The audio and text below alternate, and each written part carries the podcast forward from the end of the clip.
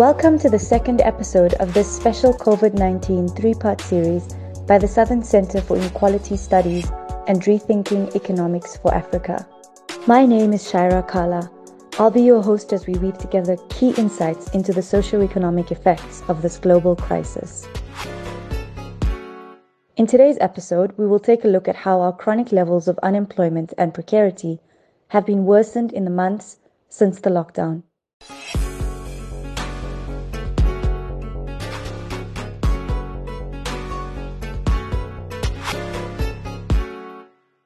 Neoliberal regimes demand that everyone work for wages, never mind that there is not enough work to go around. Dr. Thabang Sefalafala, an economic sociology lecturer at Wits University, explains how economic transactions around work are also social relations that shape how people live. So I think that society is very complex and the economy is one aspect of society so which is concerned mainly with the distribution of goods and services, distribution of income and wealth. But also the, the economy can be understood from a variety of perspectives, including economic liberalism, Keynesianism, and uh, Marxism. And the key role of an economy in any of these perspectives is to meet the basic needs of the society in question. So the economy has a significant bearings on the living conditions of people in a society. So of course, um, that is not to say that the the economy is a n- neutral thing. And I don't think the economy is neutral. Uh, rather, it is an ideologically charged and a highly contested location of power uh, where different social groups, depending on their interests and ideologies, launch various battles to sway the economy in the direction of their own interests. The interaction between society and the economy um, is a very intimate one. And I think that the COVID 19 crisis has made this even more explicit.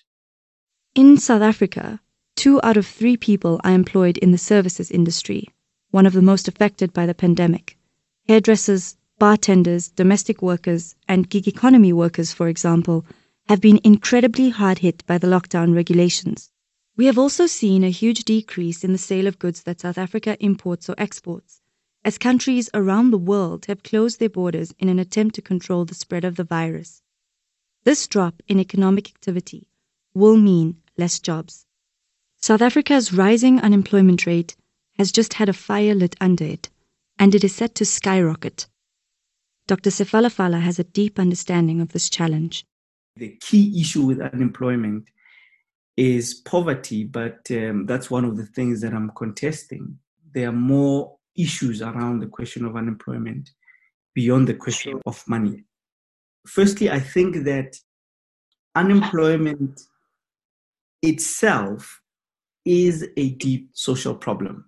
So it's not just an economic problem, but it's also a very deep social problem.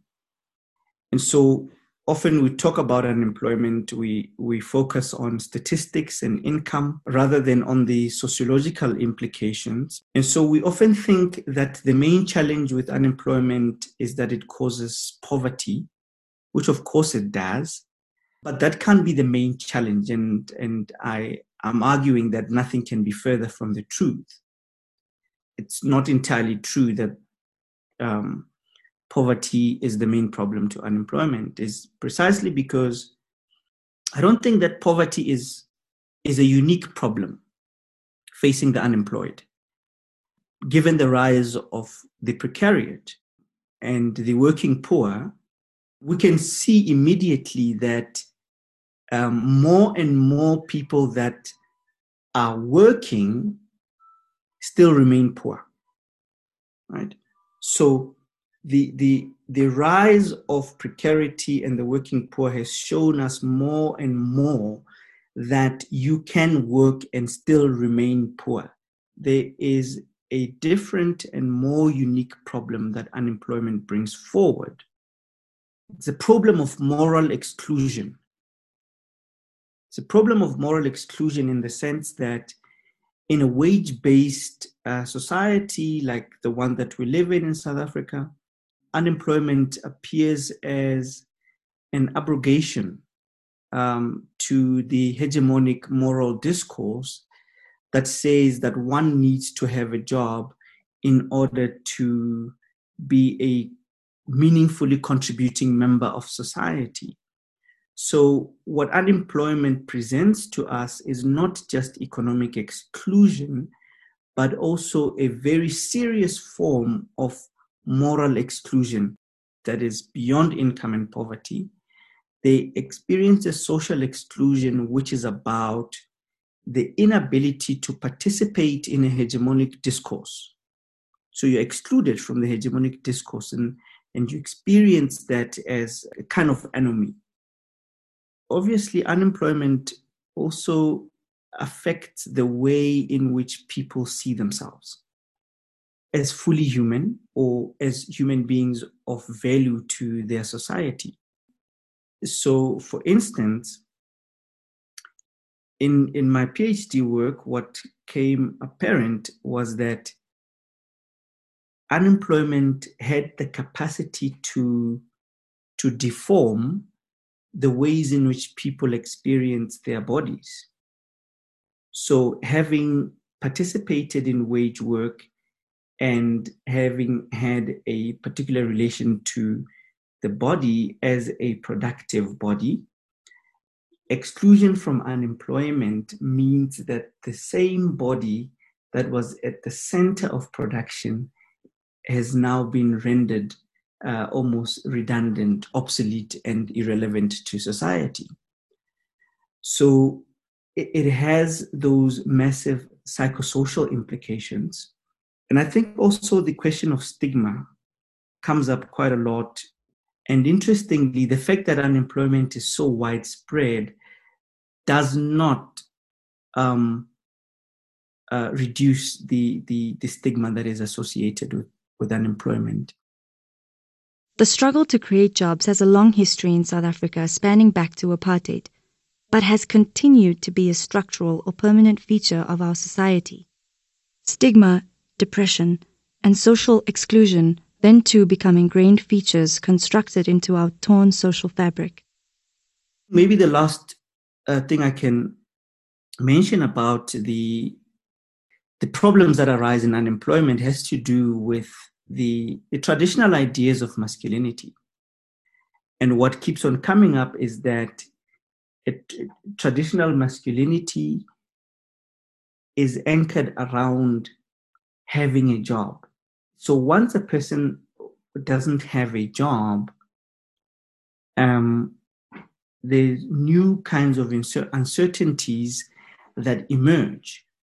You find that men who for a very long time, I'm talking about ex mine workers, for instance, who had bought into this idea that to be a man means being a breadwinner.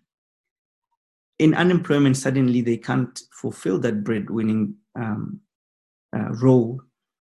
And unfortunately, new conceptions of masculinity that are not based on wage work have not yet emerged. Beyond that, I think that the we should not misread the, the needs of the unemployed as only concerned with income and poverty.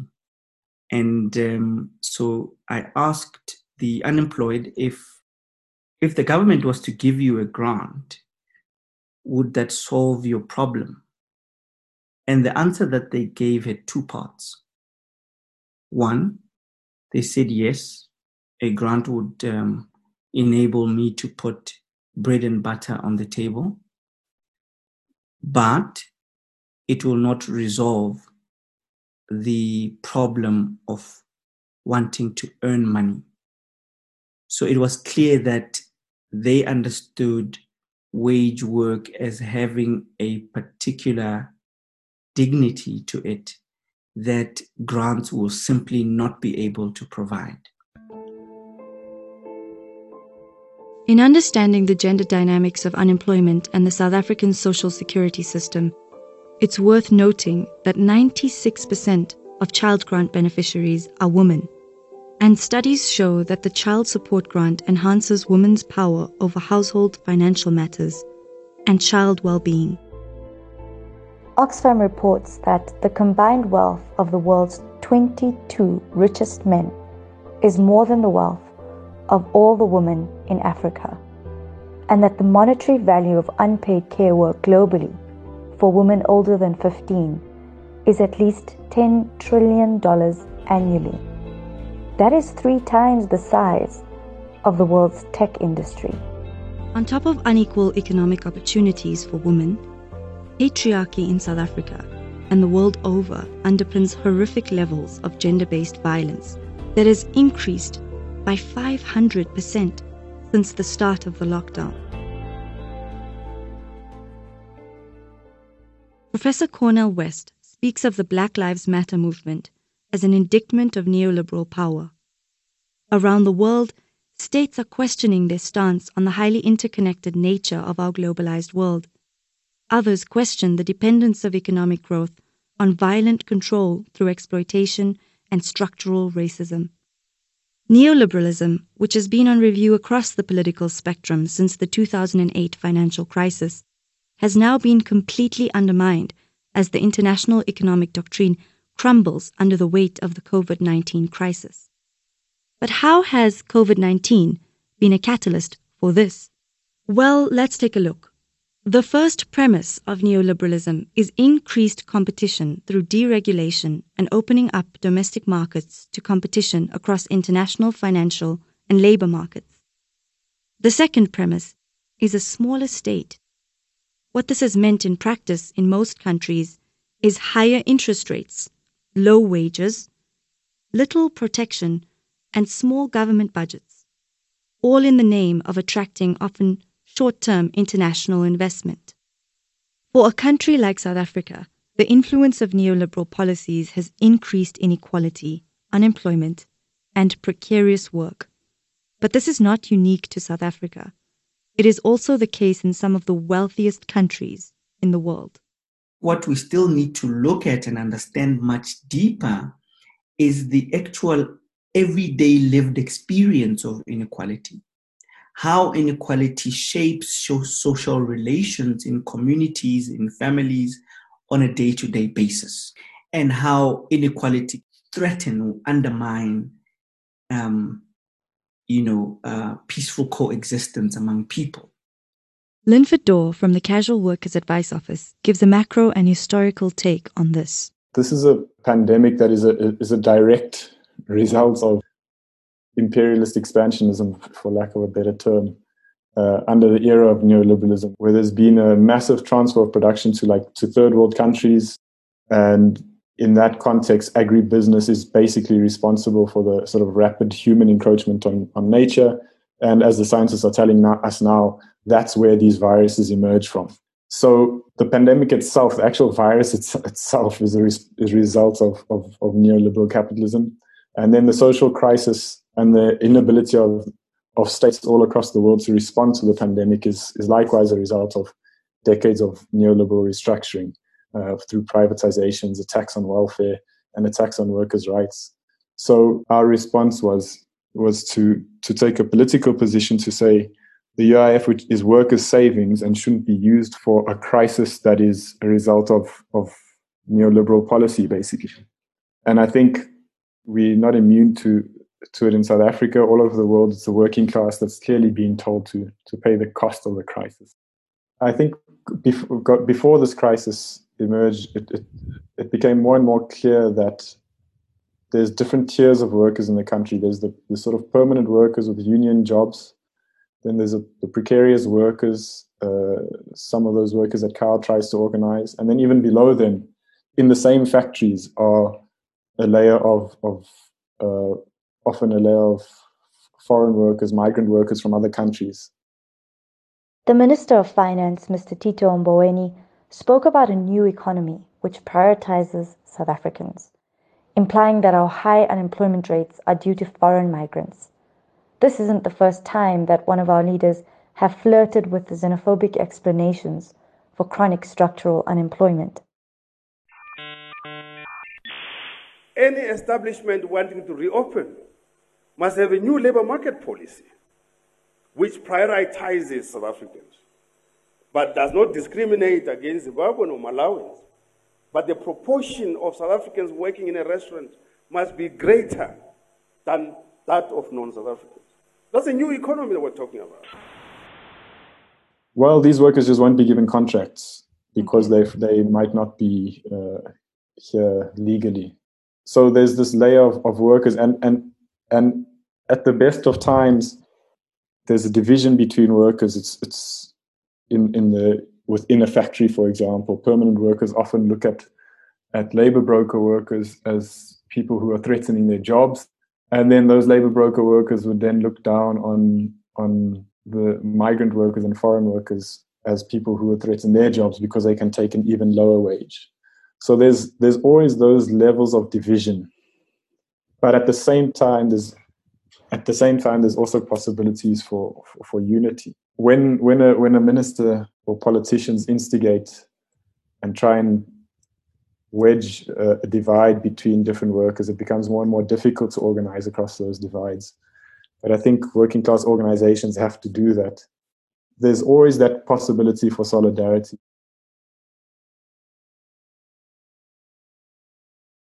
Precarity is not an event, precarity is a process. And precarity is a process that involves systematic and deliberate production of insecurity and uncertainty in the world. In that, everywhere that we look in the world, more and more people feel increasingly fearful, marginalized, insecure, and that they, there are multiple and interconnected crises if we look at the environment, it's being destroyed. If you look at inequality, it's reaching unprecedented levels. You look at poverty, it's getting worse. Um, on the other side, the, there has been uh, fragmentation when it comes to labor movements um, and uh, worker rights increasingly being uh, encroached upon. So it seems that we're living in a time of heightened insecurity and uncertainty. The idea of precarity is that it tries to give an account of how life has become under neoliberal globalization.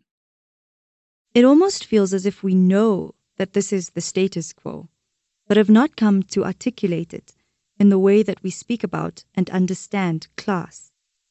What is the precariat?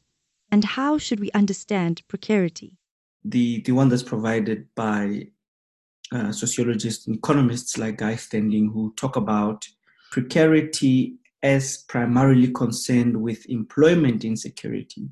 Then you've got uh, other people that go beyond employment and talk about um, double precariousness, which is a concept that explores precarity as constituted by the interaction between the workplace and the household.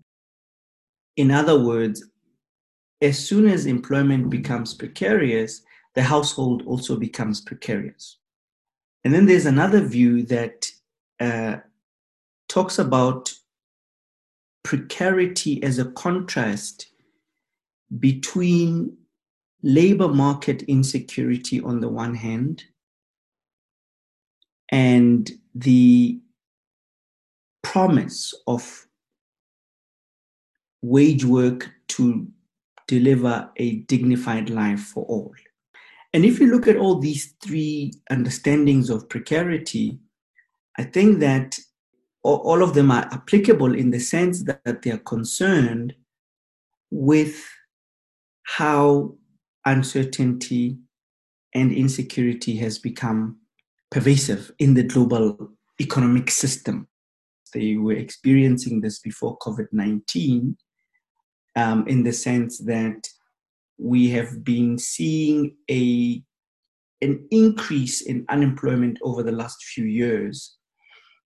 And what's interesting about that is that the the people that are beginning, the, the, the, discouraged work seeker, that category seems to be um, increasing. The, the question of precarity is, is one that is quite serious for, for everyone, whether a person is unemployed or employed. Neoliberalism is taking us into a direction where life itself, it's no longer just the job, but life itself is so uncertain. Um, so it's it's a kind of existence where you know the, the sense of security that people could talk about maybe 20 years ago is no longer there.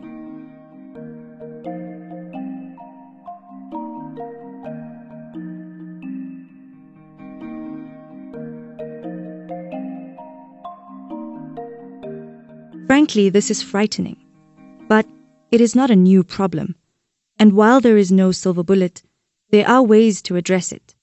Dr. Sefalafala outlines some of these. One, I think that the COVID 19 crisis has resuscitated an old age problem. And this is the problem of a fragmented social security system.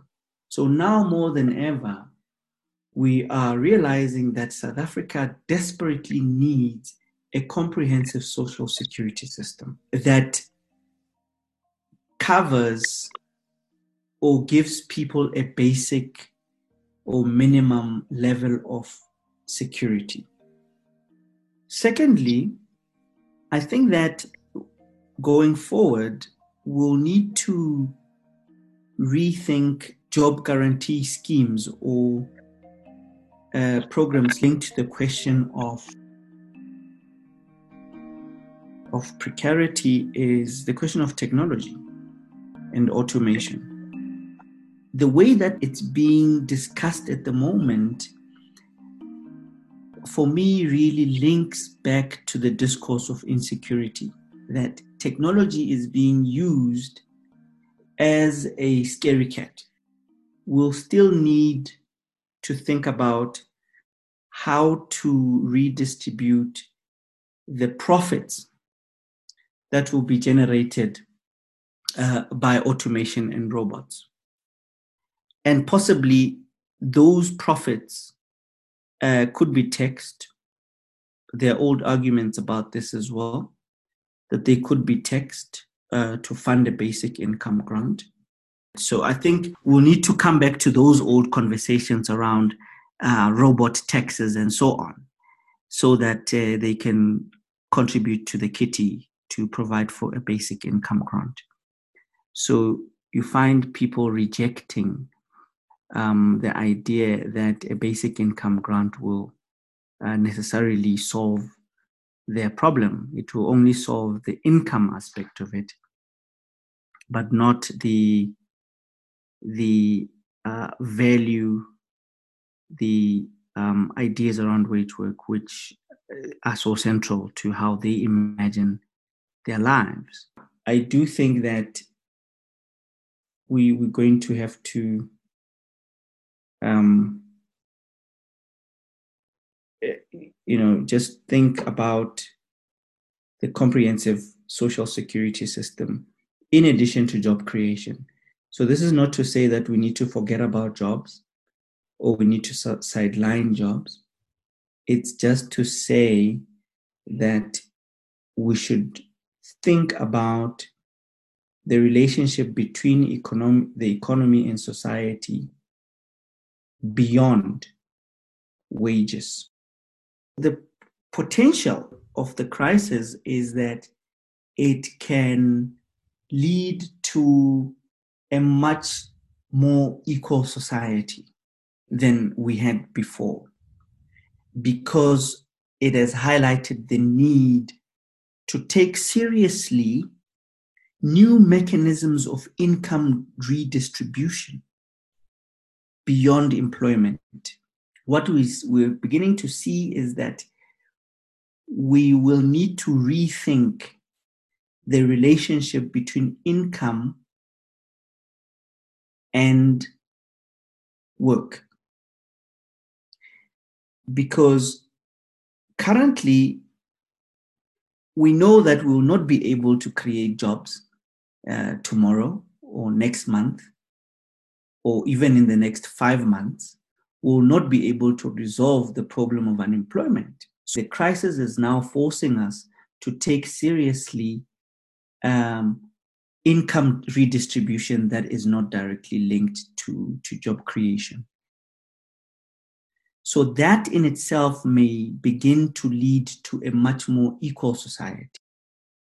As Thomas Piketty says, the history of inequality is shaped by the way economic, social, and political actors view what is just and what is not, as well as by the relative power of those actors and the collective choices that result. It remains to be seen what our collective choices will be. In part 3, we will look at the relative power of some of the actors in our society exploring macroeconomic and political economy issues that will shape South Africa's response.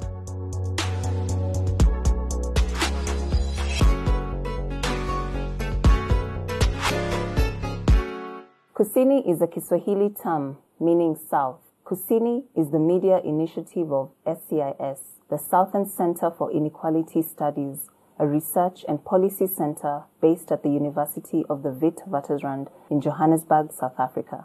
The SCIS is an interdisciplinary inequality research unit working with partner institutions in South Africa and across the world with a focus on the global south.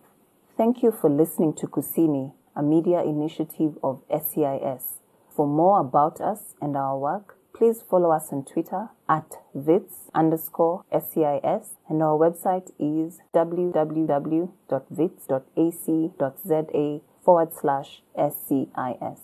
This episode is available on Iono FM and other podcast channels.